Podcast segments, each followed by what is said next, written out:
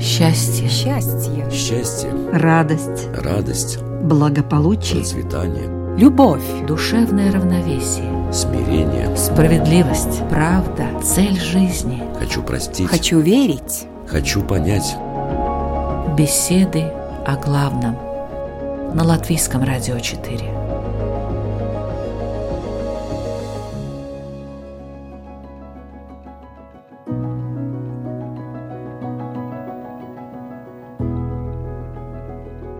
Здравствуйте, уважаемые радиослушатели! В эфире Латвийского радио 4 программа «Беседы о главном» в студии Людмила Вавинска. Когда аргументы не помогают, люди часто используют силу. Но бывает и просто сила без всяких аргументов. А как следовало бы воспринимать чужую силу? Может быть, противопоставить ей стойкость? Потому что сила на силу порождает разрушение и не решает никакие конфликты. Но можно ли быть бесконечно стойким и смиренно сносить все невзгоды и трудности? Когда в душе постоянное ощущение несправедливости, когда тебя уже душит собственное отчаяние. Где найти внутренние силы, чтобы быть стойким и не сломаться? Говорим об этом сегодня с раввином Исраилем Айзеншарфом Добрый день. и католическим священником Дмитрием Артемовым. Здравствуйте. Итак, как стать сильным и стойким? Такая тема, и мы начинаем наш разговор.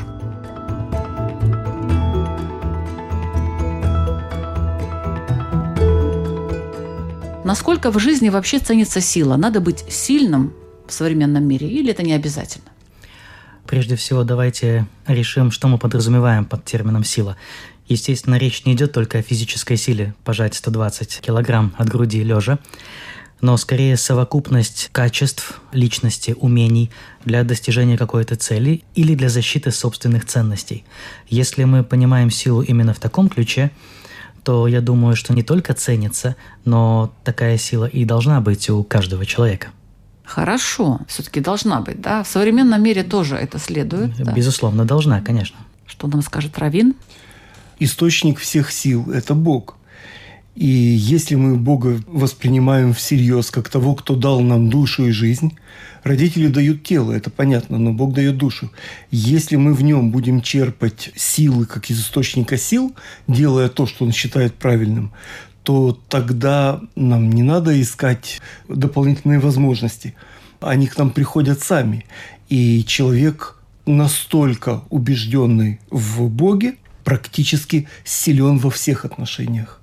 А как черпать эту силу из Бога, вот вы говорите? Если принимать Бога как источник всего, то тогда, обращаясь к Нему, можно попросить у Него сил интеллекта, кто дает, тот и берет, силы воли, силы физической, силы моральной, силы терпения как стойкости. И тогда этот человек практически заранее победитель. Он побеждает не э, собой и своими габаритами, а он побеждает тем, кто все создал.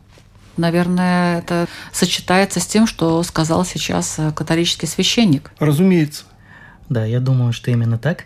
И я бы только добавил, что не хочу, чтобы это прозвучало как какая-то цитата из пабликов в интернете, но это цитата Ницше. «Если ты знаешь зачем, то ты переживешь любые как». И, соответственно, если ты знаешь, зачем тебе бороться, куда ты хочешь прийти, то, соответственно, это и является своего рода источником силы для того, чтобы преодолевать возникшие трудности. Если Бог для меня наивысшая ценность, причем не на словах, а во внутреннем убеждении, тогда, соответственно, я буду и действовать согласно тому, кто является моей наивысшей ценностью. Я буду двигаться к нему и свою жизнь формировать согласно мной избранным ценностям. Ну вот смотрите, есть сила, а есть ловкость. Не будем сейчас обращаться к Богу в этом плане, но в жизни бывают люди сильные, бывают люди ловкие. А что лучше? А нет противоречия. Ловкий в русском языке от слова «ловить». Шустро ловит. Удачно. Удачный ловец. Ловкий. И в зависимости от того, на что направлена его ловкость. Если ловкость человека направлена на то, чтобы обмануть ближнего, то, разумеется, это инструмент разрушения. Если же ловкость направлена на достижение благородных целей, то тогда ну, она приветствуется, разумеется. И нет противоречия между ловкостью и силой. А разве это не такое немножечко двухстороннее качество ловкость? Вы же отметили? А все качества двусторонние, так же, как и сила двусторонняя, так же, как и вера двусторонняя, смотря во что человек верит и что он готов ради этого сделать. То есть любое качество, оно может быть направлено как на разрушение, так и на созидание. Зависит от человека. Поэтому, когда Бог создал человека, написано в Таре, это единственное живое существо и единственный элемент в создании, про который Бог не сказал, что это хорошо – то есть от человека зависит, хорошо это или плохо. Дал возможность развиваться дальше. Я бы немножко дополнил, потому что как раз в этом ключе я об этом вопросе и думал. Если мы посмотрим на современное общество сегодня, то мы можем его назвать таким словом, как дивергентное общество. То есть мы все разделены по профессиям, по талантам и так далее. И поэтому действительно не стоит противопоставлять разные качества. В моем понимании ловкость – это одно из качеств силы – если кто-то может что-то продавить, там, предположим, физически, другой может прийти к той же самой цели другим путем ввиду того, что у него просто другие таланты или другие возможности. И поэтому ловкость это было бы скорее одним из факторов силы. То есть не самой только силой можно достичь своей цели, но необходима совокупность разных действий для того, чтобы к ней прийти. И поэтому я бы просто не противопоставлял. Я обычно использую такое сравнение, как комбайн, он хорош на поле, ну а автомобиль BMW на дороге. И лучше не менять местами. Но каждый из них хорош на своем месте. Здесь, наверное, то же самое. В каких-то моментах именно грубая сила иногда является способом решения проблем – Иногда грубой силой ничего не достигнешь, необходимо иными путями, и тут входит ловкость, возможно, хитрость в хорошем понимании этого слова. Но мы вот пока, да, в хорошем понимании все пытаемся. А в чем заключается умение противостоять трудностям? В умении терпеть поражение. То есть, э, любое... То есть заранее уже думать о том, что вот все? Нет. Как учат э, ездить на велосипеде? Сначала учат падать. Как учат в борьбе единоборством? Сначала учат терпеть боль, падать, находиться в неудобной позе. И только тогда, когда человек научается терпеть ради того, что он считает правильным, только тогда оно и приходит. Умение.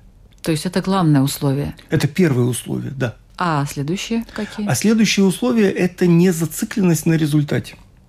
Это э, установка на процесс – это очень рыцарская установка.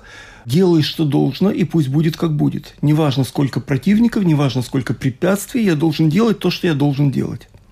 И тогда этот э, человек не тратит силы на страх, ненависть, мечты по ходу дела, которые отвлекают и так далее.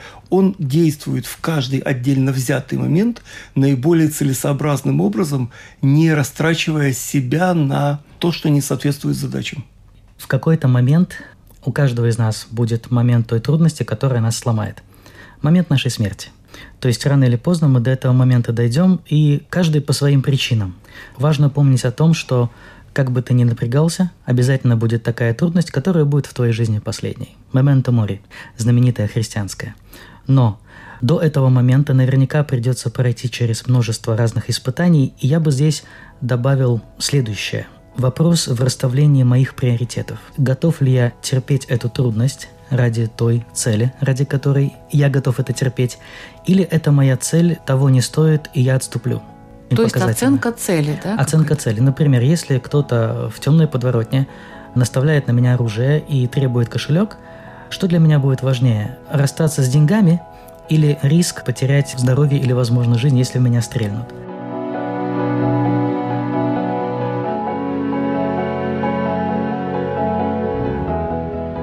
Я очень хорошо помню из детства интервью с Чаком Норрисом знаменитым, который сказал интересную вещь, что вот он махает ногами красиво, но сейчас уже нет, он находится в почтенном возрасте, он действительно владеет огромными навыками ближнего боя, рукопашного, но если бы на него направили пистолет, он бы скорее ободал бы кошелек. Я помню, как в детстве на меня это произвело огромное впечатление. Чак Норрис, тот, которого я видел по телевизору. И здесь, наверное, очень важно это расставление приоритетов, потому что есть вещи, от которых отказаться просто нельзя, и есть вещи, по отношению к которым нужно задать себе этот вопрос. Как далеко я готов зайти ради вот этой цели или ради этой ценности. Но вы сказали про пистолет и кошелек. Это такая, я бы сказала, это простая ситуация, Если... скорее всего. А есть же какие-то вещи, от которых никак не откажешься. Тогда единственный вопрос, готов ли я пойти до конца. Возможно, это будет та трудность, которая меня сломает, и я умру. Например, христианские мученики первых четырех веков христианства. Они ставили перед собой явный выбор. Или остаться верным Богу, и тем самым не признать императора божеством, но они тогда прослыли бы нелояльными людьми и, соответственно, были достойны смерти, или пойти таким путем двойной морали, который предлагали святому Поликарпу, что сделай вид, что ты поклоняешься императору. И Поликарп, будучи человеком уже в возрасте, как Чак Норрис сегодня, он как раз-таки сказал, нет, я этого делать не буду, потому что я подам плохой пример молодежи. Поэтому я лучше умру. Насколько далеко я готов зайти? И считаться с тем, что да, ты умрешь. Это данность. Что-то я заметила, что уважаемый Равин как-то на слове «последняя трудность – это смерть» немножко сомневался. В еврейской традиции момент смерти считается моментом истины. И если человек приходит к смерти поломанным, неважно почему-либо, это о многом говорит. Если же он сохраняет верность принципам, верность себе, верность Богу, то в таком случае он преодолевает смерть. Он преодолевает смерть силой Бога, силой своей личности, которую Бог в него вложил. И практически это хороший пример всем прочим. Еврейский народ с момента своего появления, от Авраама, которого пытались сжечь, и до сегодняшнего дня, и стоит перед выбором, который ему предлагают, навязывают и так далее, разными методами. И мы начали свою историю одновременно с арабским народом, но их от 300 до 500 миллионов, нас примерно 16. Это значит, что мы также умирали и в погромах, и в войнах, и в эпидемиях, но мы не... Осталась только та часть, которая не ассимилировалась, которая сохранила верность Богу, народу и себе, и Торе. Таким образом, вот этот выбор между неприятностями, бедами, смертью и так далее. И верностью те, кто сделали выбор в пользу верности, те оставили своих еврейских детей. Все остальные ассимилировались, и их потомки находятся сейчас в среде других народов. Ничего не хочу сказать плохого об их потомках, к этике не имеет никакого отношения, но вот этот выбор экзистенциальный, сущностный, он нас сопровождает всю четырехтысячелетнюю историю. Это и называется «пойти до конца верности ценностям». А как вы считаете, сильные сами ищут трудности? Есть такие люди, у которых много силы, они не знают, куда ее применить, наверное, и поэтому они просто ищут какие-то методы, способы, как же мне все-таки эту силу применить. Ну, здесь, наверное, можно с разных точек зрения объяснить, той же самой нейрофизиологии, с точки зрения нейрофизиологии. Но если мы говорим о христианстве, то может сложиться впечатление, что так называемые аскеты, в широком понимании этого слова, что они сами искали себе трудности. Например, опять же, тот же самый третий век, э, выход христиан на египетскую пустыню, чтобы там жить в одиночестве, в отрешенности от мира. Но это не вопрос, скорее, поиска трудностей, как для самих трудностей. То есть это не является самоцелью. Скорее, это вопрос самодисциплинирования. Я принимаю решение, что я ограничиваю себя в чем-то ради, опять же, высшей цели. И поэтому, если мы говорим о трудности ради трудности, то с точки зрения христианской духовности это скорее будет патология. Если я выбираю трудность ради какой-то высшей цели, например, борьба с искушениями, то в этой ситуации это сто процентов будет благим делом. И довольно сложно справиться с искушениями, да, должна быть сила. Как раз-таки тут сила и пригодится. Э, да, довольно сильно, именно внутреннее такое угу. состояние. В еврейской традиции есть нечто подобное, когда человеку приходится прикладывать усилия и сверхусилия именно в этом ключе. Но само побуждение считается греховным. Это то, что называется назареей – те люди, которые отказывались от продуктов виноделия, вина и всего, что с ним связано, вплоть до косточки винограда. Но после этого они должны были принести покаянную жертву. Потому что если ты не можешь справиться с искушениями и внешними обетами, клятвами, ограничиваешь себя в хорошем, то это считается нарушением воли Бога. вынужденным, но тем не менее. Если Бог создал нечто для нашей радости, а мы отказываемся, то с еврейской точки зрения мы несем ответственность как за запрещенные удовольствия, полученные несмотря на запрещение, так и за разрешенные удовольствия, от которых отказались, несмотря на разрешение. То есть это подарок Бога, который мы швыряем, не дай Бог, извините за тавтологию, ему в лицо. И поэтому, если человек уже не может справиться с искушением, то это вынужденная мера. Но чтобы он знал, что в конце он должен принести покаянную жертву. А что это за покаянная жертва? Ну, жертвоприношение, то есть отдать нечто из своего имущества для службы в храм. И это вынужденная мера, на которую он заранее готов идти. И самый знаменитый пример – это Шимшон, Самсон – которому нельзя было не пить вина, не есть винограда и так далее. Конечно, он не всегда это дело соблюдал, и мы знаем, к чему это привело. Он оказался в плену, ослеплен, и в конце концов он вышел героем. Но этот героизм был трагичным.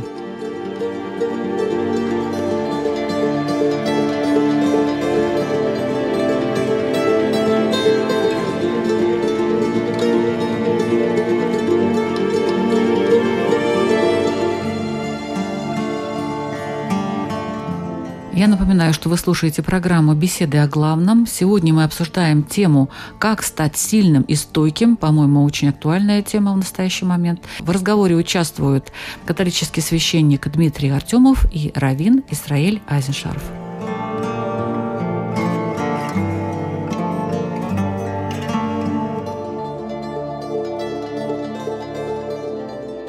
Вот такой парадоксальный вопрос. А в чем слабость силы? Все очень просто. Если мы принимаем силу, как мы пробовали дать это определение, совокупность умений, сил для достижения цели, то сама сила является энергией для достижения этой цели. Но слабость этой энергии заключается в том, энергия я беру, конечно же, в кавычки, слабость этой энергии заключается в том, что она не может сама себя канализировать, то есть направить. Необходим разум, расторопность, добродетель для того, чтобы эту силу направить в нужное русло – и слабость силы как раз-таки заключается в том, что если она не руководствуется разумом, потому что разумом мы распознаем благо, и волей это благо выбираем. Я, конечно, очень упрощаю антропологию, но вот приблизительно в вот таком ключе мы обычно воспринимаем человека, то сила – это как раз-таки та энергия. И если она не руководствуется, если выходит из-под контроля, по разным причинам, то в этом случае как раз-таки это ее слабость, потому что она не используется для достижения цели или может достигать каких-то целей, может быть, как пальцем в небо, случайно, но уже недобродетельным способом. То есть силу нужно контролировать? Силу нужно направлять. А, я готов согласиться, но хочу дополнить еврейским взглядом. Дело в том, что слабость силы может быть еще и в том, что она не, вообще не используется. Не только не используется куда не надо, но и не используется вообще. И в таком случае этот потенциал остается нераскрытым. А нераскрытый потенциал разрушает самого носителя этого потенциала – и поэтому очень много заповедей, направленных на то, чтобы контролировать эту энергию, и на то, чтобы ее активировать, на то, чтобы ее осознать. И в таком случае сила как вид энергии должна быть дополнена, и здесь я готов э, согласиться, информацией. Когда информация и энергия находятся в гармонии, то тогда есть шанс на этичное использование этой силы и вообще использование как факт. А как активизировать силу? Осознать ее и осознать ответственность за нее. Если Бог дал человеку талант, неважно в чем, в математике, в искусствах, в спорте, неважно, я сейчас не буду вдаваться в подробности, то в таком случае осознать свою силу как то, что объективно требует реализации, это само по себе достойно. Потому что если человек этой силы не осознает, тогда получается, что то, что Бог ему дал, оно проходит мимо. Есть известный опыт, много раз повторенный. На Востоке, где используют слонов, ну, в Индокитае, например, как его приучают находиться в нужном месте. Маленького слоненка привязывают за ногу к колышку. Его кормят, поят, но его специально там держат. Он дергается туда-сюда, но понимает, что не получается. Слон растет, а колышек остается прежним. И вот огромный слон стоит привязанный к этому колышку в полной уверенности, что с ним он ничего сделать не может. Он привык, он даже об этом и не помышляет, отвык. Вот это пример неиспользуемого потенциала. Нужно знать, когда использовать. Да. Надо все время смотреть на этот колышек и думать, ну вот, я вырасту, я этот колышек-то. Так вот, одно из самых плохих вещей, которое может случиться с человеком с еврейской точки зрения, это то, что он забудет о своем божественном, то есть царском происхождении. И что он свободен, что он обладает суверенитетом, который он должен отстаивать постоянно и утверждать. Это не то, что раз данное и на все оставшееся. Этим нужно заниматься, это нужно культивировать, осознавать, направлять и постоянно проводить ревизию внутреннюю, аудит. Вот мы подошли к слову «стойкость», наконец-то. И такой вопрос. А всегда ли вообще-то сильный человек будет стойким? Никогда не говори, всегда. Вообще-то говорят, никогда не говори никогда. Я знаю, я специально перефразировал. Дело в том, что, во-первых, иногда сильный человек, возьму опять же это в очень большие кавычки, может расслабиться по разным причинам. Например, быть настолько уверенным в своих силах, что не просчитать, что вот враг нападет, например. Расслабиться просто потому, что ждал, ждал, ждал, был в этом напряжении и не смог уже быть в таком напряженном состоянии ожидания, тоже расслабился. Могут быть внешние факторы. Я так для себя всегда держу в уме тот момент, что депрессия – это болезнь. Никто ее сам себе не выбирает. И может случиться так, что и сильный человек, например, ну, заболеет депрессией.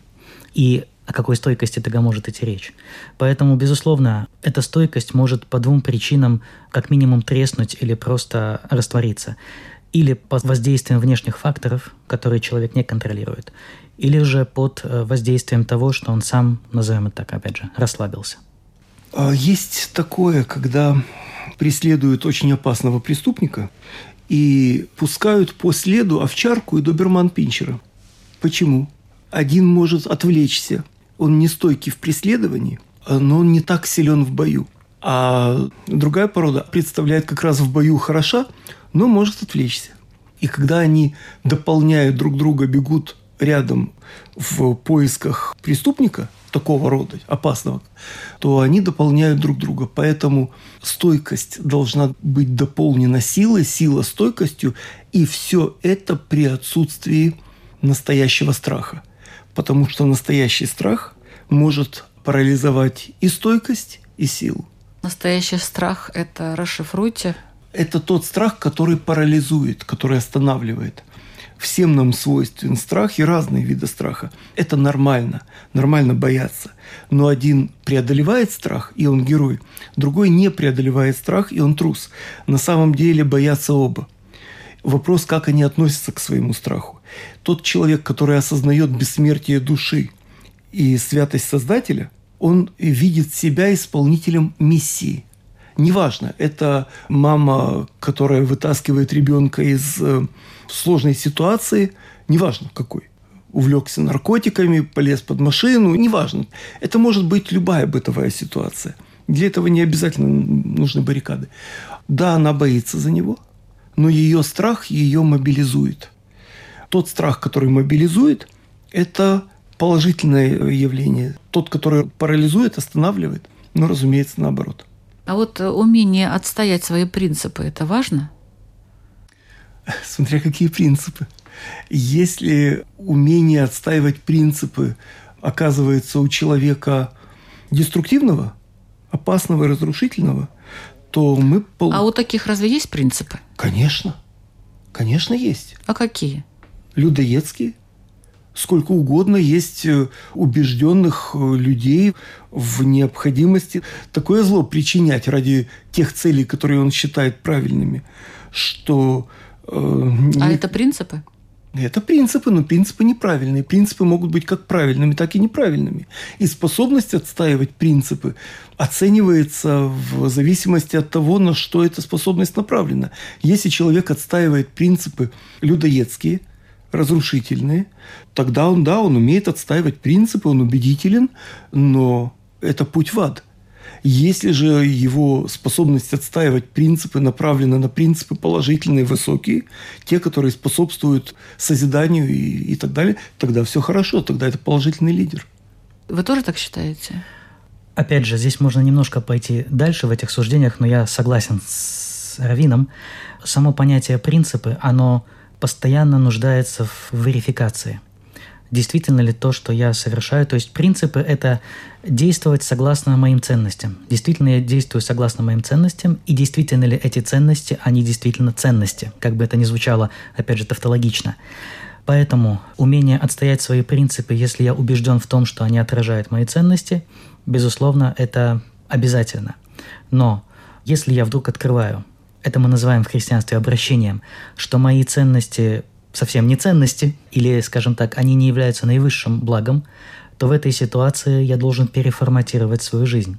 То есть я должен отказаться от принципов. Предположим, кто-то был, я потяну эту мысль немножко дальше, кто-то состоял в шайке бандитов. У них тоже свое братство, кодекс чести в кавычках и так далее. Но человек вдруг открывает для себя случайно, что это преступление, что это приносит вред другим. То в этой ситуации он меняет свои принципы. Он перестает отстаивать этот кодекс чести этого братства – и необходимо отстаивать, но если я открываю, что это ценности не объективные, что это на самом деле зло, то я от этого обязан отказаться, призван к этому отказаться. Ну а кто может оценить, кроме самого человека? Человек может ошибаться. Может. Переоценка ценностей – это важный процесс, и поэтому принято перед сном оценивать прожитый день с точки зрения соответствия высоким принципам принято это, наверное, в иудаизме. В иудаизме, да, конечно. И тогда человек оценивает. Но э, есть в Таре такое высказывание, когда у тебя будут вопросы, обращайся к мудрецам своего поколения. Это значит, что вопросы обязательно должны быть их надо постоянно переоценивать. это одно из условий, то, что вопросы должны быть. Быть, да. да. Потому что у человека нет вопросов, то есть он оценил, а, все нормально, все нормально, вечер, вечер опять все нормально, спит спокойно себе, да? Да. И эти вопросы, чем они глубже, тем они более ценные. Поэтому иудаизм не называется вера. Верить можно во все, что угодно. Хоть в приход в светлую эру коммунизма. Мы видим, к чему приводит. Но это называется знание.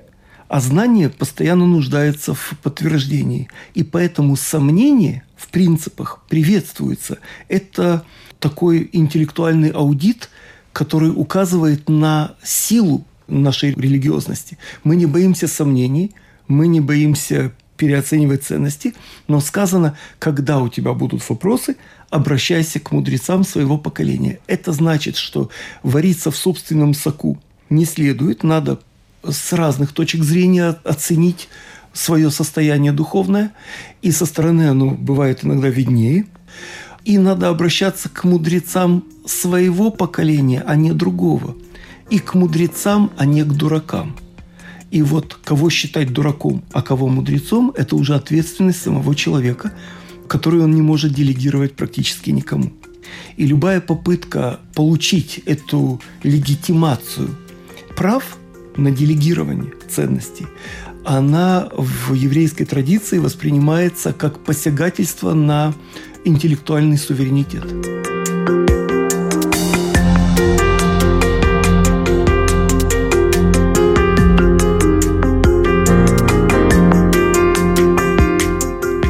В католичестве тоже существует практика испытания совести. То есть каждый вечер я просматриваю свой день и пытаюсь дать себе отчет, где я совершил хорошие дела, где я совершил плохие дела. Ну, там не про принципы, да, разговор э, идет. Жизнь в соответствии с принципами. Жил я сегодня в соответствии с теми принципами, которые я исповедую.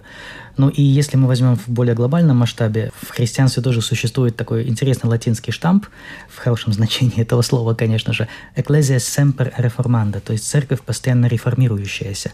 Хотя бы типичный пример отношения к рабству. Церковь действительно постоянно пытается дать себе отчет, а мы следуем тем принципам, которые нам открыл Бог. Действительно ли мы им соответствуем? И каждое поколение себе этот вопрос задает и переоценивает некоторые вещи. Еще одно сравнение – стойкость и гибкость. Есть ли вообще противоречие между этими двумя качествами? Нет. Стойкий человек может быть гибким? Разумеется, он должен быть гибким. Как? Каким образом? Наоборот, люди говорят, что стойки это, ну это все это, ты стоишь там на своем. Какая тут гибкость? А вот какая. Это стойкость в следовании принципам и гибкость в их применении. Потому что э, жизнь постоянно предлагает конъюнктуру, изменение места, времени, обстоятельств, отношений, персоналей. И если мы не будем гибкими, то мы утратим эту стойкость, мы сломаемся или сломаем других. Поэтому, с одной стороны, нужна верность принципам, стойкость, а с другой стороны, гибкость в их применении в зависимости от меняющихся условий. На что это похоже? На тело. Есть скелет, где есть несущая жесткая конструкция кости, и есть э, сухожилия, связки, нервы, сосуды и прочее, которые гибкие. Если человек окостенеет, он не сможет функционировать. Если он лишится несущей конструкции каркаса, то он станет аморфным. И поэтому те учения, которые склерозировались, капсулизировались и окостенели, они лишились будущего. Они перестали соответствовать условиям жизни. А те, кто следовал за модой во всех ее прихотях, они утрачивали себя и память и достоинство предков, которые сохраняли свое человеческое достоинство. То есть они перестали быть самими собой. Поэтому есть такое сочетание, ну вот есть такой вид оружия, меч, который можно обернуть вокруг пояса. Когда его раскрывают, он со свистом распрямляется и оказывается вполне себе оружием. В таком случае мы получаем новое качество – функциональность, эластичность. И здесь добродетель разума необходима, расторопности, чтобы знать, когда проявить эту гибкость, а когда стойкость, стойкости в принципе достаточно для того, чтобы продавить свое. Как принимать удары судьбы? Во-первых, всегда помнить о том, что они обязательно будут. Как-то грустно. Э, да, но нет безоблачной жизни, это реализм. С другой стороны, с точки зрения религиозного человека, помнить, что ты не один. С тобой Бог, и Он в курсе того, что происходит. Бог не добрая фея, которая везде поставит щиты и так далее, но Он будет с тобой, даже если тебе будет трудно. То есть это память о том, что ты не один, что ты через это проходишь с Богом вместе. И тут я бы добавил, это уже какой-то более личный опыт или личное изыскание, но для меня таким вдохновляющей личностью, таким человеком, который действительно вдохновляет и многому научил, хоть он сам об этом не знает, хотя нет, по той стороне он знает, это Виктор Франкл, который прошел концлагеря и который не сломался. Особенно его книга «Сказать жизни да» как раз-таки показывает пример человека, который не сломался. Очень маленькие вещи делал. Делал что-то полезное для других. Они даже создали целую группу для того, чтобы помогать новичкам адаптироваться в условиях концлагеря для того, чтобы не сломаться. То есть помимо того, что ты с Богом, ты еще и делаешь что-то полезное. Для меня таким, опять же, вторым примером один мой знакомый, который находится в Харькове, когда началась эта война, агрессия России против Украины, то они как раз были в Харькове, и они пробовали организовать свою жизнь, не зная, что будет. Это сейчас уже фронт стабилен и так далее. И они просто мыли коридоры каждый день в э, приходском доме, они сажали цветы, они готовили есть. У них был ритм молитвы. Каждый день, каждые три часа они собирались на молитву. То есть они пытались организовать свою жизнь настолько, насколько это возможно в этих условиях. Есть свет, отлично. Нет света, сидим при свечах. Но делали что-то полезное друг для друга, делали что-то полезное для того места, где они находились при приходе. То есть эти три вещи. Помнить, что будут, Бог с тобой. И третье – делать что-то полезное. Мы говорим еще и о том, что помогать другим – это правильно, это хорошо. Кроме того, еще стоит иметь в виду, что нет таких испытаний, которые Бог дает человеку не готовому. Посылает только такие испытания, которые человек готов выдержать. И удары судьбы. И поэтому, когда так или иначе мы получаем то, что мы называем ударами судьбы, это значит, что Бог считает нас сильными – это значит, что у нас есть сила это пережить, преодолеть, победить и продолжить делать то, что считаем правильным. Сама проблема становится инструментом решения проблемы.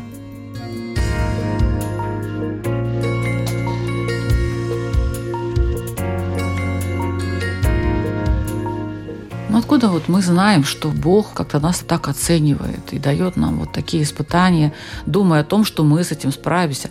Может быть, просто Он хочет нас сделать более сильными? Может быть. Но во всяком случае он хочет, чтобы мы поняли предел своих возможностей или беспредельность своих возможностей. Человек считает, что он этого не может, а оказывается может. Но не всегда человек в обычной жизни способен осознать, на что он способен. Иногда для этого требуются негативные моменты. И в этих негативных моментах да, тут я соглашусь, причем охотно, что нужно попытаться найти в себе силы помогать другим. По-моему, мы все эти 40 минут или 35 минут говорили о том, как быть стойким и не сломаться, правильно? Ну давайте тогда обобщим ответ на этот вопрос. Как быть стойким и не сломаться? Совет от Равина Исраэля Айзешарфа. Во-первых, сохранить чувство юмора и память о том, что тот, кто нас создал – тот и нас ведет. Что есть Бог, и что есть Его заповеди, и что в конце концов все, что Он делает, это к лучшему, даже если это трудно осознать. И с юмором, иначе не получится. Так, вот теперь совет от католического священника Дмитрия Артемова. Что-то мы про юмор-то вообще не говорили в течение вот этого получаса. Казалось, что это само собой разумеющееся. А-а-а. Но я готов согласиться с Равином, безусловно. И только со своей стороны добавить, что помнить о том, что Божий замысел часто действительно нам просто не видим. Мы не видим всего, мы не видим всей картины, мы видим только ее часть. Но это доверие Богу, уверенность в том, что Он в курсе, и что какими-то путями Он меня к себе ведет. Я бы назвал это словом упование на Бога с религиозной точки зрения. Можно подходить с разных, именно с религиозной это упование на Бога. Утреннее обращение к Богу – это даже не молитва. Это проявление благодарности. Может быть переведено как «велика моя вера в тебя», но грамматика языка иврит позволяет э, другой перевод – «велика твоя вера в меня». То есть евреи допускают, что Бог верит в нас. И это доверие хочется и оправдать, ну, как минимум, не опозорить Бога. И вот эта установка, что мы, созданные по образу и подобию Бога, оказываемся наделены Его доверием, то это нас обязывает. Даже тогда, когда нет там полиции, камер, свидетелей и прочего. То есть это не негативный, это позитивный стимул.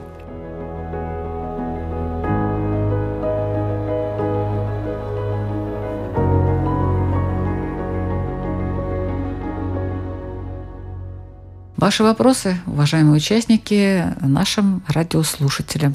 Пожалуйста, свой вопрос задает католический священник Дмитрий Артемов.